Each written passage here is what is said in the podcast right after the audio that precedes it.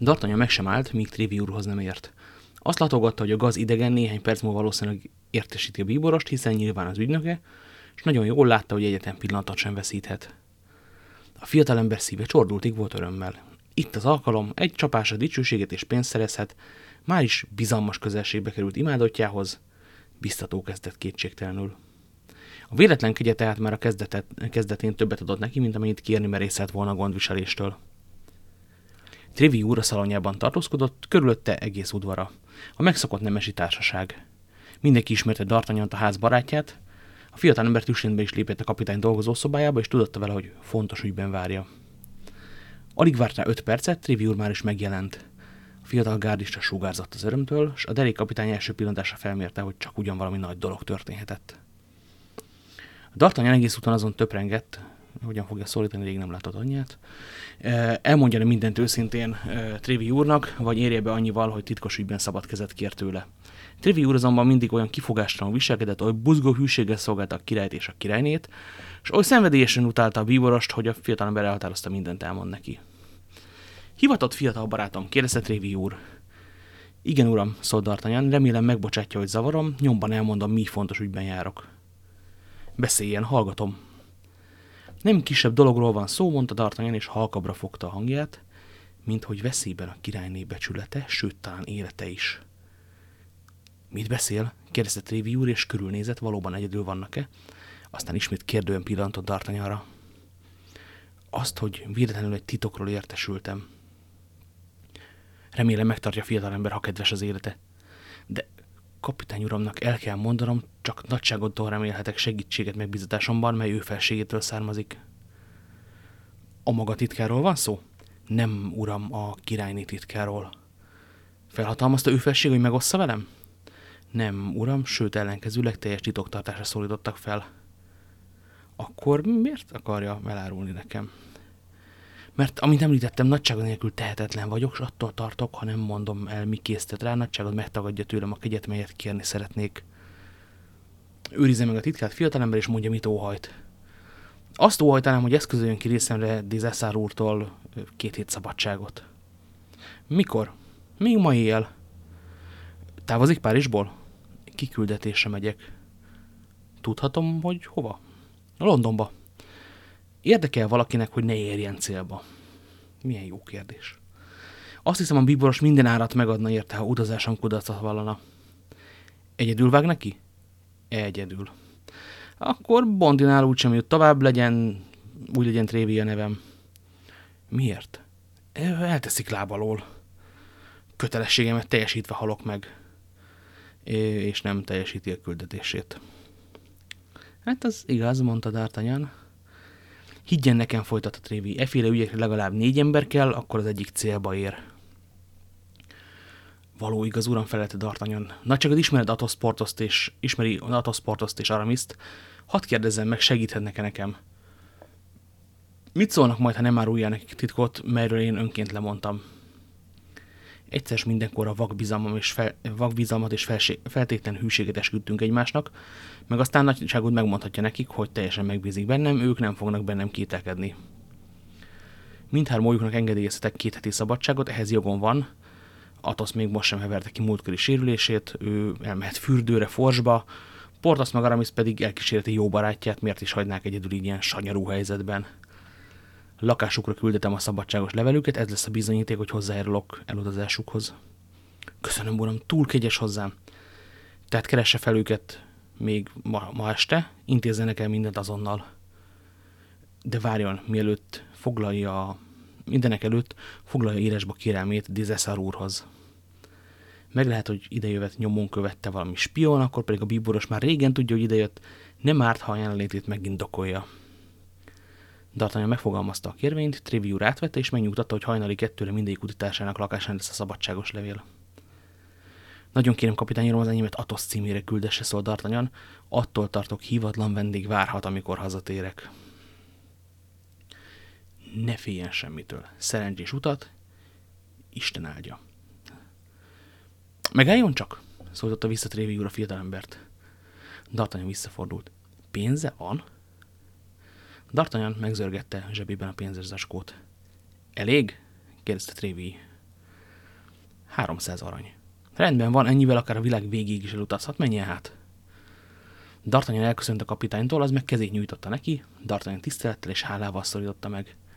Amióta Párizsban, Párizsba érkezett, csak jót mondhatott a jeles férfiúra, aki mindig megbecsülése méltónak, egyenes, nagy jellemnek mutatkozott. A fiatal testőr első útja Aramishoz vezetett, nem járt barátja házatáján azóta, hogy azon a nevezetes estén odaig osont Bonacieux után. Sőt, nem is igazán találkozott Aramisszal, s valahányszor látta, úgy rém lett, hogy mély szomorúságú a vonásain. Aramis ma este is komoran mélázva vírasztott, D'Artagnan rögtön fogadni kezdte, miért olyan mél a bús? Aramis bocsánatot kért, és azt mondta, hogy jövő héten latin nyelvű szövegmagyarázatot kell írni a Szent Ágoston 18. fejezetéhez, és ez foglalja le minden gondolatát. Alig beszélgetett egymással a két jó barát egy-két pillanatig, Triviur egyik szolgája lépett be, pecsétes borítékkal a kezébe. Hát ez mi? kérdezte Aramis. Uraságot, szabadságot kért, a szabadságos levelet hoztam, elválaszolta a küldönc. Én nem kértem semmilyen szabadságot. Hallgasson, és vegye át, mondta D'Artagnan. Neked meg, barátom, nesze fél arany, a fáradtságodért mond meg Triviúnak, hogy Aramis úr igaz szívvel köszöni jóságát, eredj. Az inas földig hajolt és távozott. Mit jelentsen ez? kérdezte Aramis. Készüljön fel egy kéthetes utazásra, és jöjjön velem. Most hagyjam el Párizst, most, amikor azt sem tudom, hogy valami elhallgatott. Hogy mi van vele, ugyebár, fejezte be D'Artagnan. Kivel mi van? kérdezte Aramis. A hölgyel, aki itt járt a múltkor hímzett zsebkendővel. Honnét veszi, hogy egy hölgy járt itt, szólt Aramis, és elsápadt, mint a halál. Láttam. Azt is tudja, kicsoda? Úgy hiszem, legalábbis gyanítom. Hát, szólt Aramis, ha úgyis olyan sokat tud, nem tudja véletlenül, mi lett a hölgyel? Úgy sejtem, visszatért túrba. Túrba? Úgy van, az akkor hát ismeri, de visz, ha visszatért túrba, miért nem értesített? Mert attól félt, hogy lefogják. Miért nem írt? Félt, hogy bajba keveri. Köszönöm, D'Artagnan, az életem adja vissza, kiáltott fel Aramis. Azt hittem, semmibe, semmibe vesz, és már is hagyott. Micsoda boldogság volt, hogy viszont láthatom. Nem hittem, hogy kockára teszi a szabadságát a kedvemért, de akkor miért jött mégis Párizsba? Amiért mi jelenleg Angliába készülünk. És pedig, kérdezte Aramis, egyszer megtudja, egyenlőre azonban, kedves Aramis, hagyd legyen példaképem a teológus unokahugának diszkréciója. Aramis elmosodott, és eszébe jutott, mint mesélt valamelyik este a barátainak.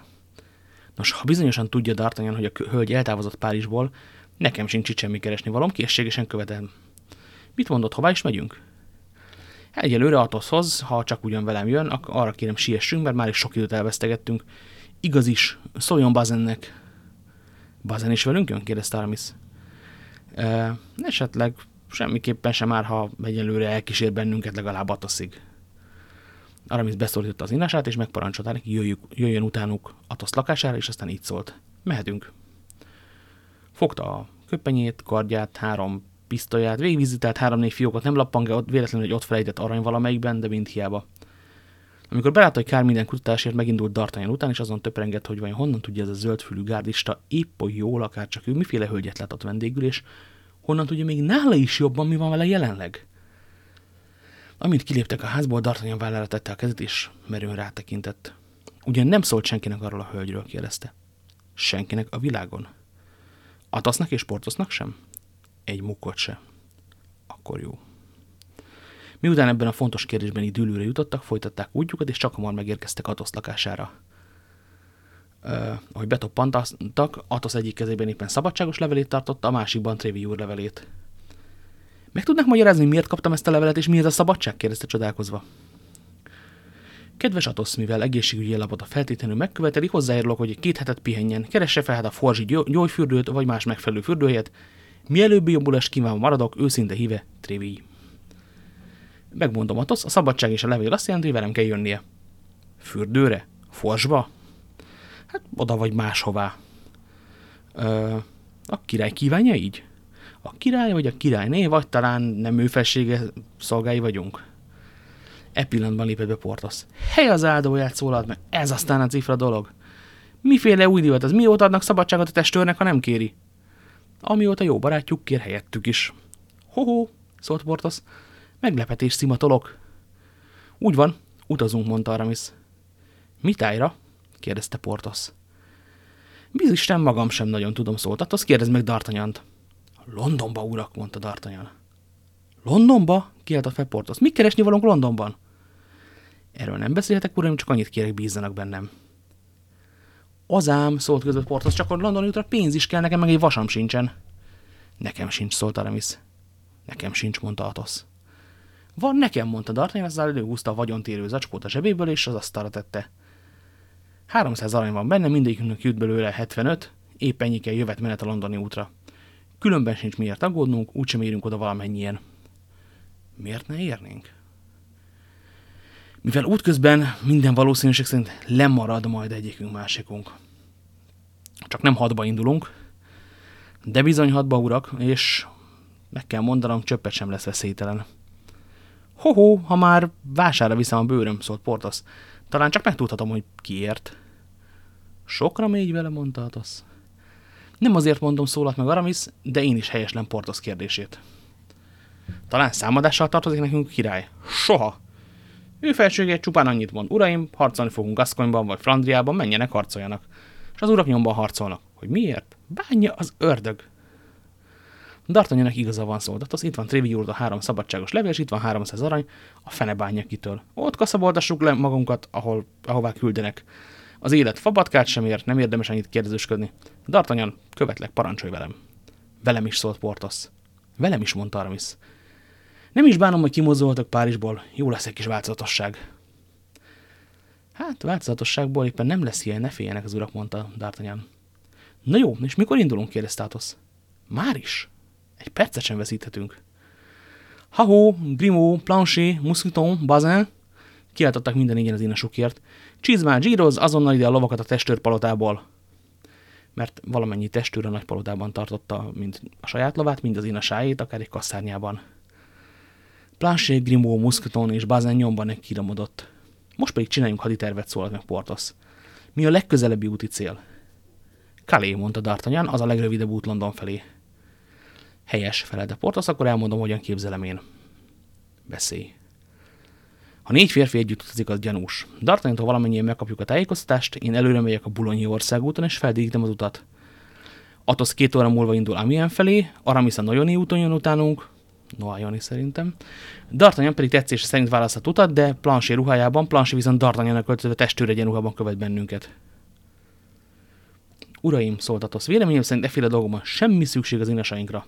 Nemes ember elárulhatja véletlenül rábízott titkot, az inasfél azonban pénzért majdnem mindig eladja.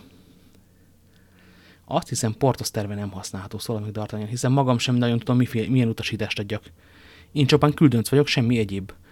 A levelet pecsétvédi, más ratom nincs, nem is készítethetek, úgy gondolom hát, együtt kell utaznunk. Itt a levél ebben a zsebemben. Azon megmutatta, melyik zsebében van a levél. Ha megölnek, vegyek ki valaki, és folytassák az utat, ha azt is megölnék, átveszi a következő, és így tovább. Valamelyik csak megérkezik, és ez a fő. Bravo, D'Artagnan, a számból vetted ki a szót, mondta Athos. Egyéb iránt minden, mindennél fontosabb a következetesség. Én fürdőre megyek, és ti elkísértek. Fors helyett azonban a tengert választottam, hisz megtehetem. Ha útközben meg akarnak állítani, megmutatom Trévi úr levelét, ti pedig szabadságos leveleideket, ha megtámadnak, védekezünk, ha bíró elé visznek, mint ha elég fenntartjuk, hogy egyszer-kétszer meg akartuk mártani magunkat a tenger hullámaiban. Ez volt a célunk, semmi más. Ha külön-külön vágnak neki az útnak, könnyen elbánhatnának mindegyikünkkel, ám ha négyen megyünk, az már egy egész csapat. Felfegyverezzük azt a négy írast is, pisztolyjal, karabéjjal, ha sereget küldenek a nyakunkra, megütközünk, és aki életben marad, elviszi a levelet úgy, ahogy D'Artagnan mondta. Remek kiáltott fel Aramis. Ritkán szólsz Atos, de ha megszólalsz, te vagy a mi aranyszájú Szent Jánosunk. Atos tervét el elfogadom. Hát te, Portos? Én is szólt Portos, de ha D'Artagnannak megfelel. A levelet D'Artagnan viszi, tehát nyilvánvalóan ő a parancsnokunk, amit határoz végrehajtjuk. Akkor hát, felelt rá D'Artagnan, azt határozom, fogadjuk el Atos tervét, és induljunk negyed óra múlva. Elfogadjuk, felelte kórusban a testőr. Azzal az acskóért nyúltak, valamennyien magukhoz vették a 75 aranyát, és készülni kezdtek, hogy a megbeszélt időben útnak tudjanak indulni.